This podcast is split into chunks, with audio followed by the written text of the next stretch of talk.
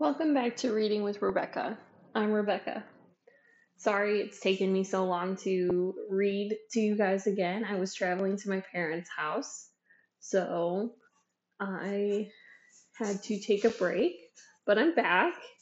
And if you hear any noise in the background, I do apologize. I am currently in the garage with my dog, so he might be, he's a little talkative sometimes, so you might hear him. So, but let's get back to it. We're on chapter four of Mrs. Pigglewiggle by Betty MacDonald, and chapter four is titled The Selfishness Cure. Dick Thompson was certainly a nice looking boy, and he was smart in school and behaved well at the table, but whenever his name was mentioned, people said, Poor, poor Mrs. Thompson. She has such a problem. Whatever will she do with that child? I guess that you would feel simply dreadful if people said a thing like that when your name was mentioned, but Dick didn't. You see, Dick Thompson was a selfish, greedy boy, and he cared more about being selfish, greedy boy than about what people said. When children came over to his house to play, Dick said, Don't touch that. That's mine. You can't play with that. That's mine. Put down my ball. Take off my skates. Each time this happened, at least each time it happened when his mother could hear Dick saying, That's mine, she would send him to his room to think about how selfish he was. Dick would go right upstairs, for he was very obedient, but instead of thinking about how bad it was to be selfish, he would sit on his bed and swing his legs and think, Everything in this room is mine, and nobody is going to touch my things. He certainly was a problem. One day Dick's mother brought a big box of peppermint sticks. She called Dick into the house and said, Now, dear, I have bought these large box of peppermint sticks for you, but I want you to share them with your friends. There are about 50 sticks in the box, and I want you to divide them with all the children in the neighborhood. Don't forget the little children, Dick. And you might send one or two to old Mrs. Bury. She is so fond of peppermint. Dick said, Thank you, Mother, for this fine candy. Then he took the box out the doors and he put it in the basket in the front of his bicycle and allowed the neighborhood children to look at the peppermint sticks. But then he warned them this is my candy, and if anyone touches it, I will hit him with my baseball bat. The children in the neighborhood had known Dick for some time, and they knew that he meant what he said. But as they looked at the candy, they wished and wished that they could have just one stick. Dick's mother, watching from the window, saw all the children gathered around Dick and the box of candy in the basket in the front of the bicycle, and she just thought to herself, Just look at my little Dick dividing the candy with all of his little friends. I just knew he would learn to be generous. She tapped on the window, and when Dick looked around and waved and smiled at him, Dick waved and smiled back, but unfortunately, just then, Mary O'Toole, who was quite darling, reached in and grabbed a stick of candy, and crack! Dick clouted her on the hand with a baseball bat. In a flash, his mother saw what was really going on. She flew out the front door and took Dick firmly by the arm and marched him upstairs, thrust him into his room, and slammed the door. Then she went downstairs and out the front door, took the box of candy, and told Mary O'Toole to divide it among the children, even the little ones, and to take one or two sticks over to Mrs. Bury because she was so fond of peppermint. There were fifteen children, not counting Dick, and fifty sticks of candy, so each child was given three sticks, and old Mrs. Bury got five. From the window of his bedroom, Dick watched Mary divide the candy, and he was just so furious. After all the candy had been divided, Mrs. Thompson went into the house and called Dick's father. She said, Herbert, I know you are busy and you don't like it to have me call you at the office, but I'm so worried about Dick. Dick's father said, What's the matter? Is he sick? Dick's mother said, No, but I wish you were. It would be so much simpler. Mr. Thompson said, Now, dear, I'm very busy, so perhaps you should better wait till I come home. Mrs. Thompson said, Herbert, this cannot wait another minute. She told him about the candy and the baseball bat. Mr. Thompson said, Why not give him a good hard spanking? Tell him that's something he could have for himself and he could keep it all to himself. Now, Herbert, this is not a laughing matter. I don't think spanking will solve a thing. I just don't know what to do or which way to turn. And Mrs. Thompson began to cry, partly because she was so humiliated over Dick's selfishness, and partly because she knew that crying was the one way to get action out of Dick's father. Dick's father said, Now, now, dear, tears won't help. Let me see. Shall I hop into a taxi and come home and thrash Dick? Dick's mother only cried louder. Dick's father said, I know. I know just what to do. Call that Mrs. Wiggles Spiggle, or whatever her name is. You know, the one that cured Hubert Prentice. You mean Mrs. Pigglewiggle? Oh, Herbert, I knew you. You are so wonderful. I knew you would think of something. I'll call her right away. And Mrs. Thompson blew her nose and cheered right up. Mothers always do cheer up when they think of Mrs. Pigglewiggle, because she knows so much about children, after all. She has about a thousand little boys and girls come over to her house to pull taffy, play checkers, bake cookies, drink cambric tea, and dig for pirates' gold buried in her backyard. And so she had plenty of opportunity to learn about childish ailments and to cure them. She was certainly the person to talk to about Dick, the selfish boy, and so Mrs. Thompson telephoned her. She said, Hello, Mrs. Pigglewiggle. This is Mrs. Thompson, Dick's mother. Mrs. Pigglewiggle said, Hello, Mrs. Thompson. I have rather expected your call. Mrs. Thompson said, You have? Why? Because I know Dick very well, said Mrs. Pigglewiggle, and although he's a dear little boy with the most well-mannered child that has come to visit me, never once forgetting to say thank you and please, he is very selfish. Oh, I know he is, I know he is, said Mrs. Thompson, almost crying, because she was so ashamed that Mrs. Pigglewiggle should know how selfish Dick was. Mrs. Pigglewiggle said, Now, Mrs. Thompson, do not feel sad. Selfishness and greediness are just diseases like the measles and chicken pox and can be cured very easily, but we must start now before another day passes, because Dick is such a very nice boy. We will want everyone to like him as we do. Oh, do you like him in spite of his selfishness? asked Dick's mother. Of course I do, said Mrs. Pigglewiggle. I love all children, but it distresses me when I see a child who has a disease like selfishness or answer backism or won't put a toys away this and his parents don't do a thing to cure him. But I want to cure Dick, said his mother. I will do anything to cure him. Mrs. Pigglewiggle said, The selfishness cure is very simple, but the rules must be followed very strictly. You will have to come down here and get my selfishness kit, and at the same time I will give you directions for its use. Thank you very much, dear Mrs. Pigglewiggle, said Mrs. Thompson. I will leave right away. And she hung up the phone and slipped on her jacket and ran all the way to Mrs. Pigglewiggle's house. When she arrived, Mrs. Pigglewiggle was on the front porch waiting for her. On the porch beside her was a quite a large green metal box with the selfishness kit painted on the sides in white letter. Mrs. Pigglewiggle invited Dick's mother to sit down, and then she opened the kit. Inside were about twenty-five padlocks of various sizes. They were great big ones, about the size of the apples, down to tiny ones that are no larger than a penny. Also there were screws and a screwdriver, a box of cloth labels that said Dick, a box of blank gum labels, a small can of white paint, a small can of black paint, a small paintbrush, and a pastry bag. This is a large bag with a nozzle on the end, which can be filled with frosting and can be squeezed and frosting comes out of one end like toothpaste and be formed into words. Mrs. Pigglewiggle said, Mrs. Thompson, these padlocks are for Dick's drawers, his closets, his toy chest, his bicycle, his bedroom door, his nightstand drawer, and his toothbrush. As soon as you get home, put the padlocks on everything he owns and give him the keys. This is to assure him that he and he alone can touch his things. Then name labels are to be sewn on all his clothes, and the gum stickers are to be put on all of his books, even his school books, notebooks, pencil box, and are to be pasted on his rulers, crayons, paints. On each sticker, print in large letters with black paint, Dick's book, don't touch, Dick's notebook, don't touch, and so forth. On every toy he owns you must paint either a black or white paint, Dick's ball, don't touch, or Dick's bat, don't touch. Put the name of the toy first, and then don't touch.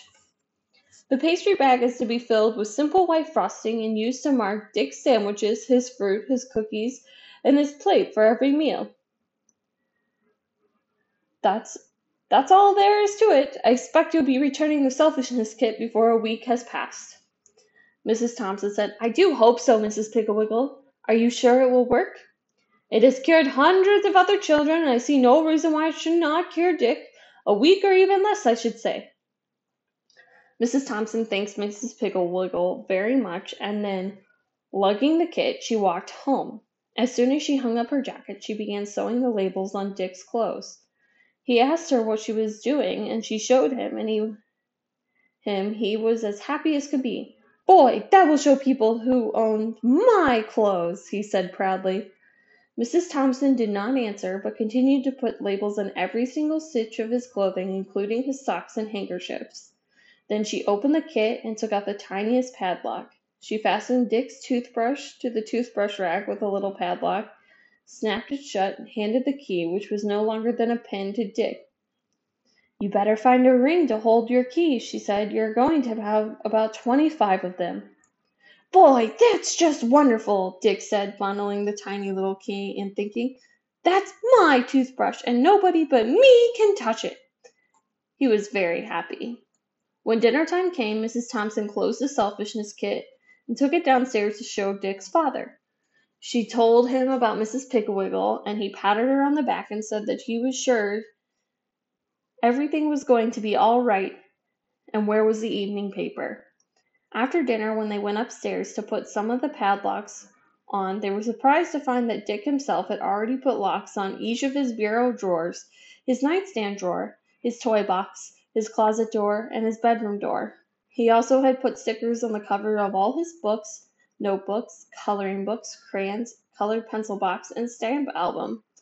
On the stickers he had printed in black paint, Dick's book, don't touch! Dick's notebook, don't touch! Dick's crayons, don't touch! Dick's pencil box, don't touch! Dick's stamp album, don't touch!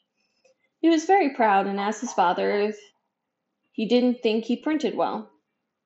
His father said, You should be able to print well. You have certainly practiced enough and he looked disgustedly around the room of the stickers labeling everything. Dick's brush, don't touch. Dick's comb, don't touch. Dick's window blind, don't touch. He turned to Dick's mother and said, Perhaps we should wear stickers. Dick's mother don't touch. Dick's father don't touch. I'll bet he'll wear a monogram underwear he, when he grows up. Mrs. Thompson said, Oh, I hope not, Herbert.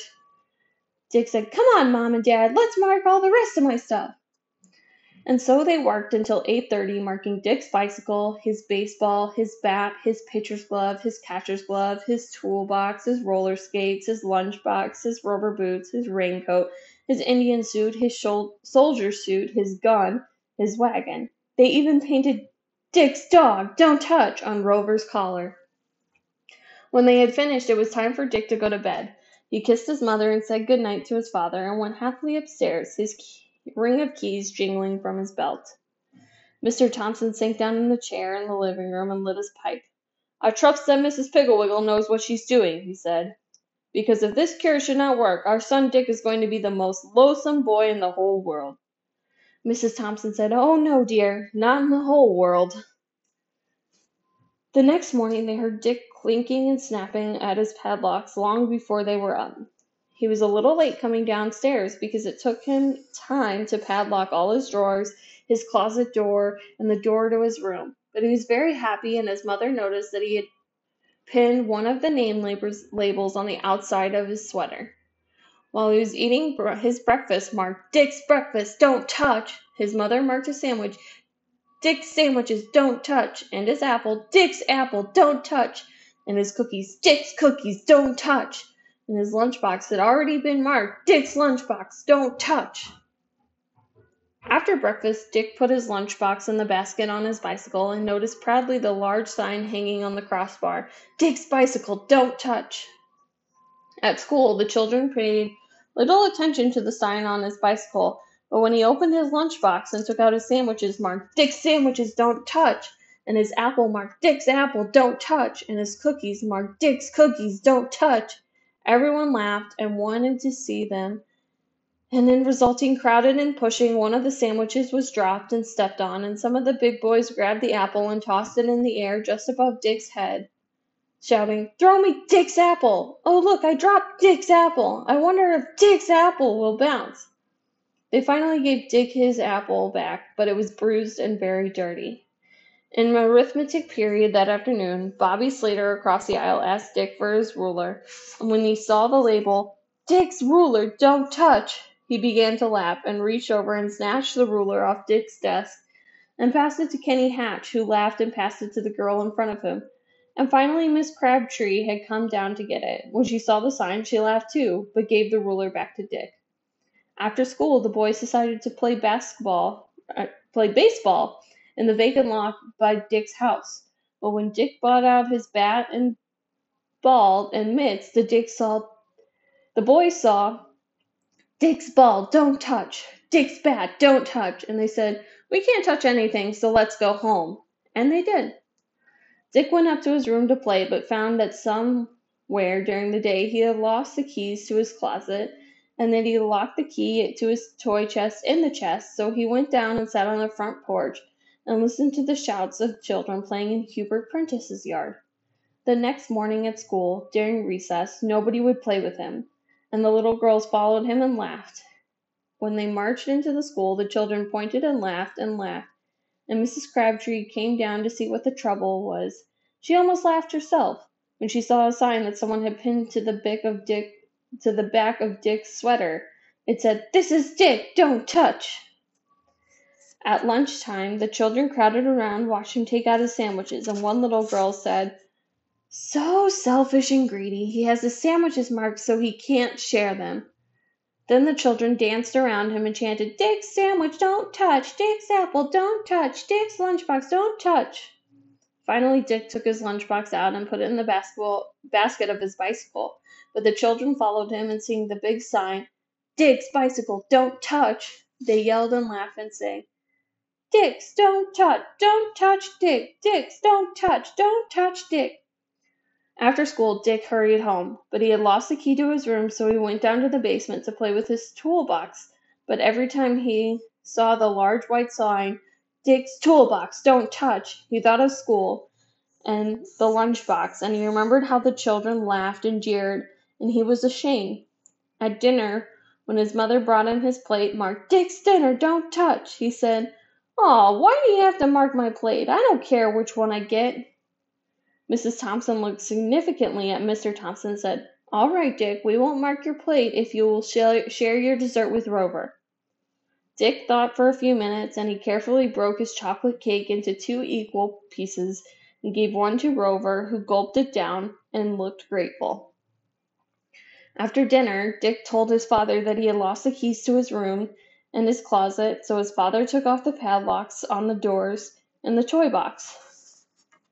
Dick said, Don't put them back, Dad. I don't care who goes into my room or gets into my stuff. The next morning Dick got up early and scraped Dick's lunchbox, don't touch, from his lunchbox and took the sign off his bike. When he went to his mother and said, Mom, please don't mark my sandwiches. Please don't mark any of my stuff, Mom. Mrs. Thompson said, All right, Dick. I only did it to protect you. Dick said, I don't care who gets my lunch, just don't mark it. At noon all the children gathered around Dick, but neither his sandwiches nor his apple nor his lunchbox were marked. So they rushed out to see his bicycle, but there were no signs on it, so they sat down and ate their lunches. Right after school that night, Dick hurried home and scraped the markings off his ball and bat and mitts, and he walked up to where the children were playing ball, and tossing the ball, bats down to the catcher. He said, Do you want to use these? I don't care. And he went back to his own house. In a little while, Mary O'Toole rang the doorbell and asked Mrs. Thompson if Dick would like to come out and play. Mrs. Thompson said, He'd love to, Mary, but first he has to return something to Mrs. Pigglewiggle. Mary said, Tell him to come over to the lot when he gets back. And here are some of the keys he lost. Mrs. Thompson said, Thank you for the keys, dear, but thank goodness they belong to Mrs. Pigglewiggle, not Dick. She took the keys off the big padlocks and the tiny padlocks up to Dick, who was in his room, busily packing Mrs. Pigglewiggle's selfishness kit. And that is the end of chapter four. Stay tuned to ch- for chapter five called The Radish Cure. See you all next time.